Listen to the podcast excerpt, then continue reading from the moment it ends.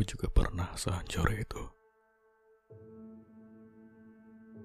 Aku juga pernah serumit kamu.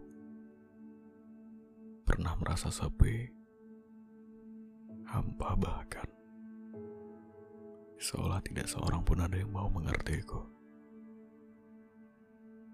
Selalu penuh penyesalan. Pernah melakukan ini.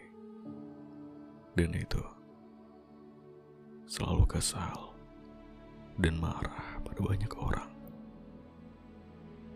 Namun, pada suatu titik di mana aku mencoba berdiri sendiri, ternyata dunia bukan diciptakan hanya untukku.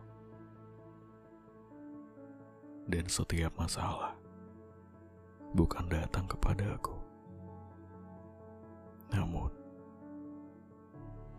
Semuanya datang untukku.